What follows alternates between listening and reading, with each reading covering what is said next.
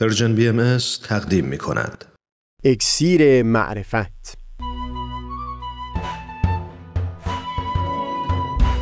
مروری بر مضامین کتاب ایقان. این گفتار تار و پود زندگی، نقدی متین و منصفانه. از تا همامه ازلی در شور و تغنیست، گوش قلب را از سروش او بی بحر مکن.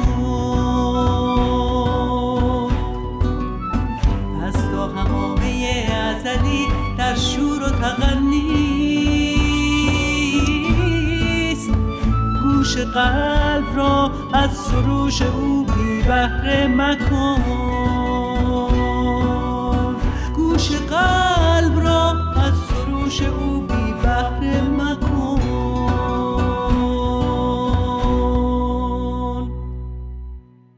دوستان، سهیل کمالی هستم. پیرو بحثی که در خصوص تفکیک بین مقام‌های گوناگون ظهور الهی آغاز کرده بودیم،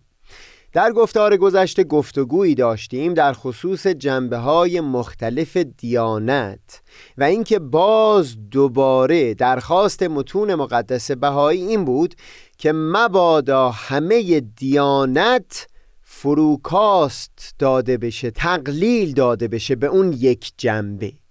مبادا از میان تمام رنگ‌هایی که در انوار خورشید ظهور الهی نهفته هست تمام توجه به نحو مبالغه آمیزی معطوف فقط یک رنگ خاص بشه. و البته بیان کردیم که در همین متون اون تجربه عرفانی و حس پیوندی در اعماق وجود فرد با امر غیبی و اون بی‌نهایت متعالی، این همچو حسی به عنوان بن و اساس دیانت تلقی شده بود و تأکید داشتند که مبادا سایر جنبه ها مثل مؤسسات اداری که وجودشون برای حیات جامعه ضروری هست سبب بشه که فرد از این جنبه اصلی و اساسی دیانت غفلت بکنه. یک گوشه دیگه از دیانت رو هم دوست داشتم اینجا صحبتی داشته باشیم و اون مراسم در ادیان هست که جامعه شناس نامدار امیل دورکیم بر اون تأکید زیادی داشت. سخن او این بود که در جوامع اولیه نحوه زندگی به گونه‌ای بود که هر خانه‌ای میتوانست خودکفا باشه در تأمین ضروریات زندگی خودش. در خانه لباس خودش رو میبافت، غذای خودش رو میکاشت، آشپزی میکرد، اگر دامداری بود برای تأمین گوشت باز این در همون فضای خونه خودش انجام میشد و خلاصه اینکه نیازی و احتیاجی برای تأمین همچو حاجات زندگی به دیگران نمی بود. در نظر دورکیم پدیده‌ای که در این دوره از حیات بشر تونسته بود جامعه انسانی رو گرد هم بیاره همون پدیده دیانت بود، اون هم به خاطر مراسم دینی که لازمه انجامشون گرد آمدن دور یکدیگر بود. همین بخش مراسم در ادیان سبب میشد تا افرادی که در غیر اون صورت پراکنده و متفرق و غیر متصل به یکدیگر می بودند یک جامعه رو تشکیل بدن و خودشون رو افرادی از یک کل بزرگتر و منسجم به حساب بیارند.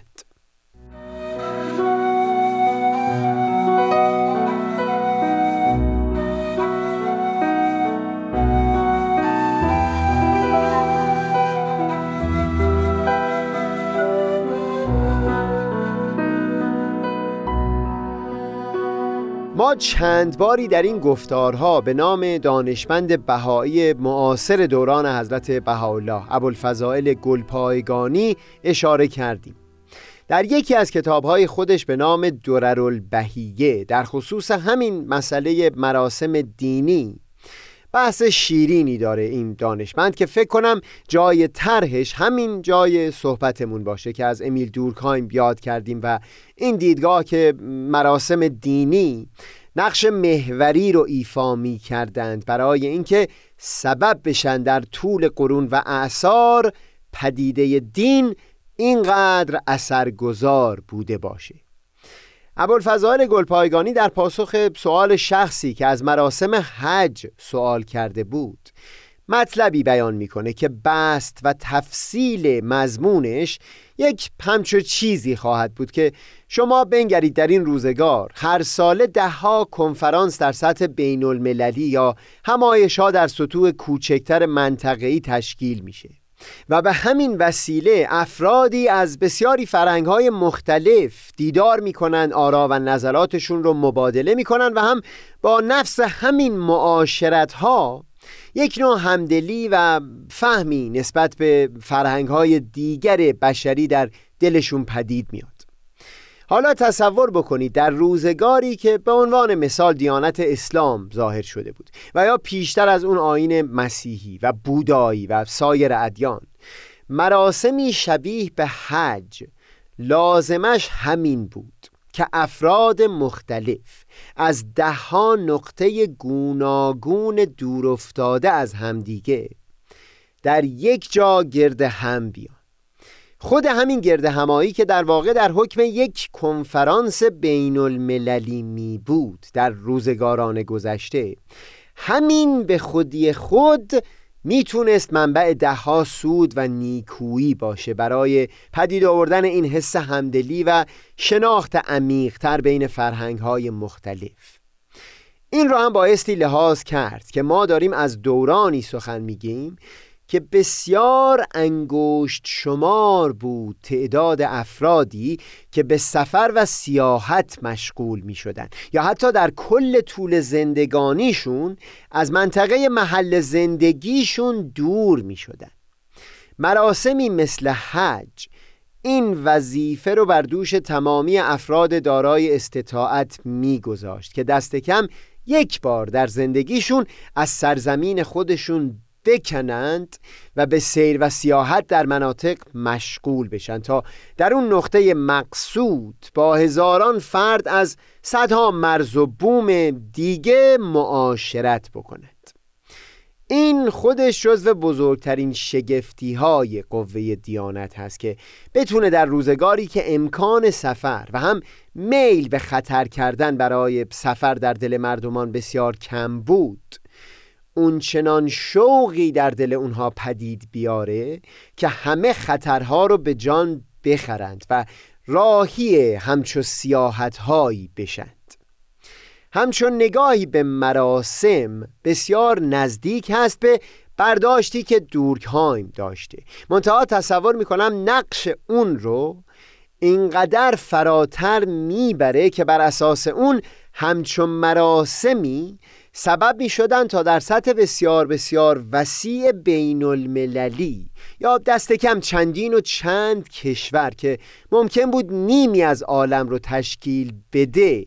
یک همچو حس یک پارچگی و پیوندی رو پدید بیاره که لازمه تشکیل یک جامعه می بود.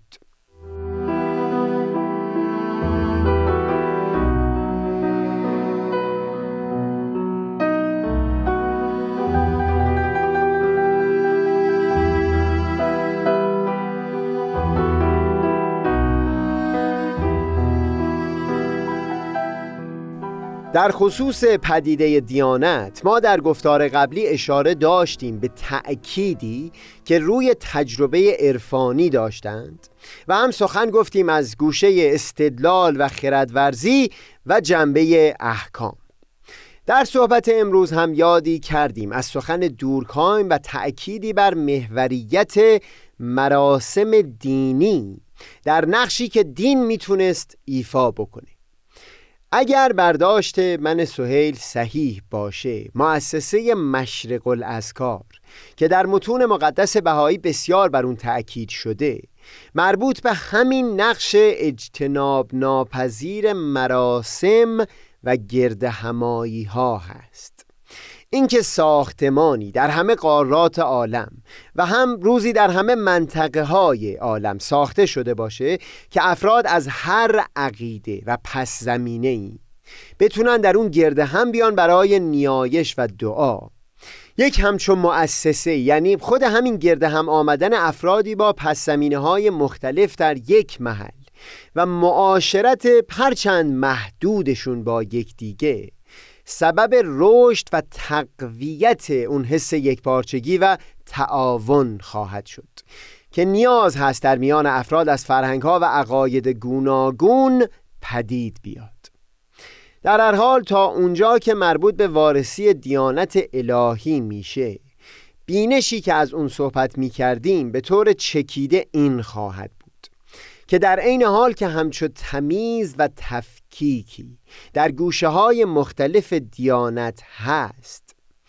منتها فرد باورمند به دیانت الهی زمانی به اون شناخت کاملتر نائل شده که تمامی این گوشه ها رو دوشا دوش همدیگه لحاظ بکنه، نه اینکه با مبالغه در یکی از این گوشه ها از توجه به سایر مقام ها غفلت کرده باشه. این بینش که در خصوص اون زیاد بحث کردیم میتونه کمکی هم بکنه برای فهم این که نقد منصفانه و غیر مغرضانه از پدیده دیانت لازمش لحاظ کردن چه اصولی میتونه باشه. بگذارید این رو چند کلمه‌ای به اختصار صحبت بکنیم در اینجا.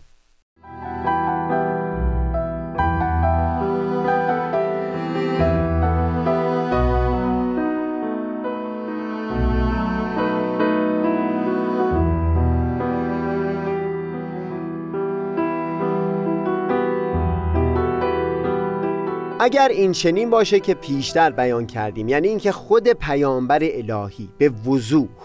در متون آثار خودش تأکید میکنه که پدیده دیانت رو بایستی به عنوان جمع بین همه این گوشه های مختلف دیانت الهی لحاظ کرد و زمانی که همچون مطلبی با تصریح تمام در آثار مبینین آثار اون پیامبر مورد تأکید قرار گرفته،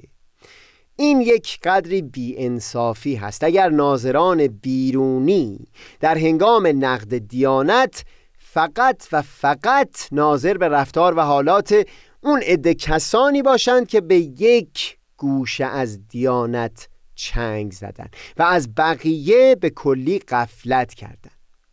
به عنوان مثال اینکه کسانی فقط و فقط به اون یک گوشه از دیانت، یعنی احکام، چنگ زده باشند و از جنبه‌های عقلانی یا تجربه عرفانی غافل مونده باشند،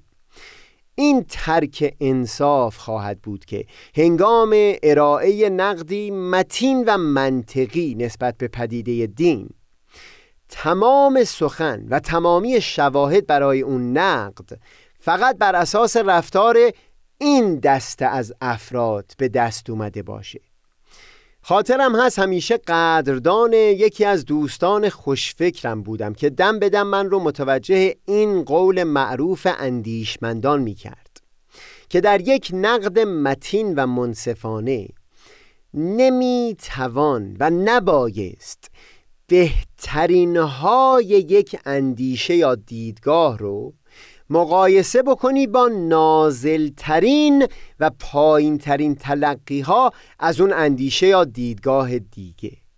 به عنوان مثال اینکه در مقایسه میان خداباوری و خداناباوری، اون افراد گزین در میان خدا ناباوران که منبع خدمات ارزشمند و ماندگاری به نسل بشر بودند رو در یک کفه ترازو بگذارند، ولی از میان خدا باوران بسنده بکنند به انتخاب گزینشی کسانی که تنها به یک جنبه از دیانت چنگ زدند. در همین نمونه‌ای که بیان کردیم، شرط انصاف این می بود که بهترین و کاملترین تلقی از خدا ناباوری مقایسه می شد با بهترین و کاملترین تلقی از خدا باوری.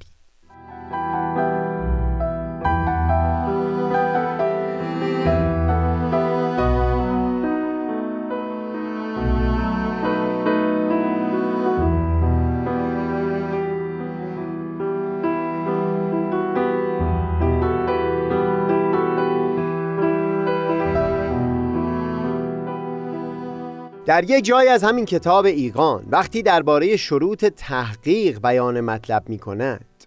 از جمله بیان می‌کنند که فردی که قدم در راه تحقیق گذاشته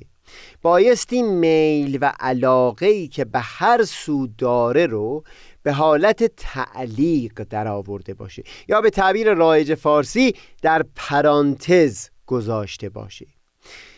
به قسمی که آثار حب و بغض در قلب نماند، که مبادا آن حب او را به جهتی بی دلیل میل دهد و یا بغض او را از جهتی منع نماید. هرچند این مطلب رو در کتاب ایقان به طور خاص درباره مواجهه فرد با ظهور الهی بیان کردند، منتها همین شرط در برخورد با هر مسئله معرفتی دیگه‌ای هم میتونه فراراه باشه. به عنوان مثال، فردی که باورمند به دیانت الهی هست، هنگام نقد و وارسی دیدگاه‌های مخالف میبایستی در اون لحظه اون محبتی که در دل خودش نسبت به دیدگاه خداباورانه و دیندارانه داره رو در پرانتز بگذاره. در اون حالت بهترین تلقی‌ها از دیدگاه‌های مخالف، یعنی خدا ناباوری یا دیدگاه‌های متعارض با دینداری رو لحاظ بکنه و اگر وارد گفتگو و نقد میشه اون بهترین تلقی رو مورد نقد قرار بده. باز همون دوست فاضلی که پیشتر اشاره کردم من رو متوجه خطای رایجی در منطق میکرد که در فارسی از اون به عنوان مغلطه پهلوان پنبه یاد میکنن، straw man fallacy. اینکه شما هنگام نقد یک دیدگاه نازلترین و ناپخته ترین تلقی از اون دیدگاه مورد بحث رو در گفتار یا نوشتار خود توصیف بکنی و بعد مشغول بشی به وارسی و نقد اون نسخه ناقص و ناپخته که ترسیم کردی. این از شروط تحقیقی که هم در منطق بیان شده و هم در همین کتاب ایقان مورد تأکید قرار دادند به دور هست. برای شفافتر شدن مطلب این رو به عنوان مثال بیان می کنم که این نازل ترین تلقی از خدا ناباوری خواهد بود. اگر یکی حتی اشاره بکنه که خدا ناباوران مدعاشون این هست که به آن چیز که دیده نمی شود نبایستی معتقد بود، در مقابل یکی از بهترین تلقیها از خدا ناباوری زمانی می بود که شخص محقق دلایل متینی که از سوی اندیشمندان این گروه در خصوص وجود شر در عالم هستی بیان شده بود رو با نهایت قوت بیان می کرد و بعد به گفتگو و نقد پیرامون اون دیدگاه قوی مشغول می شد. گفتگویی که در این گفتار و گفتار گذشته درباره شناخت کاملتری از پدیده دین داشتیم، تلاشی که کردیم برای تفکیک گوشه های مختلف دیانت و اینکه برای کاملترین شناخت میبایستی تمام جنبه های گوناگون اون لحاظ بشند، کمکی میکنه تا هم به عنوان یک فرد دیندار بتونیم در این راه قدم بگذاریم که معرفت خودمون نسبت به دیانت الهی رو عمیق‌تر بکنیم و هم به عنوان یک ناظر بیرونی که میل به نقد پدیده دین داره جانب انصاف رو بهتر مراعات بکنیم با لحاظ کردن همین گوشه های مختلف پدیده دیانت. منم آفتاب بی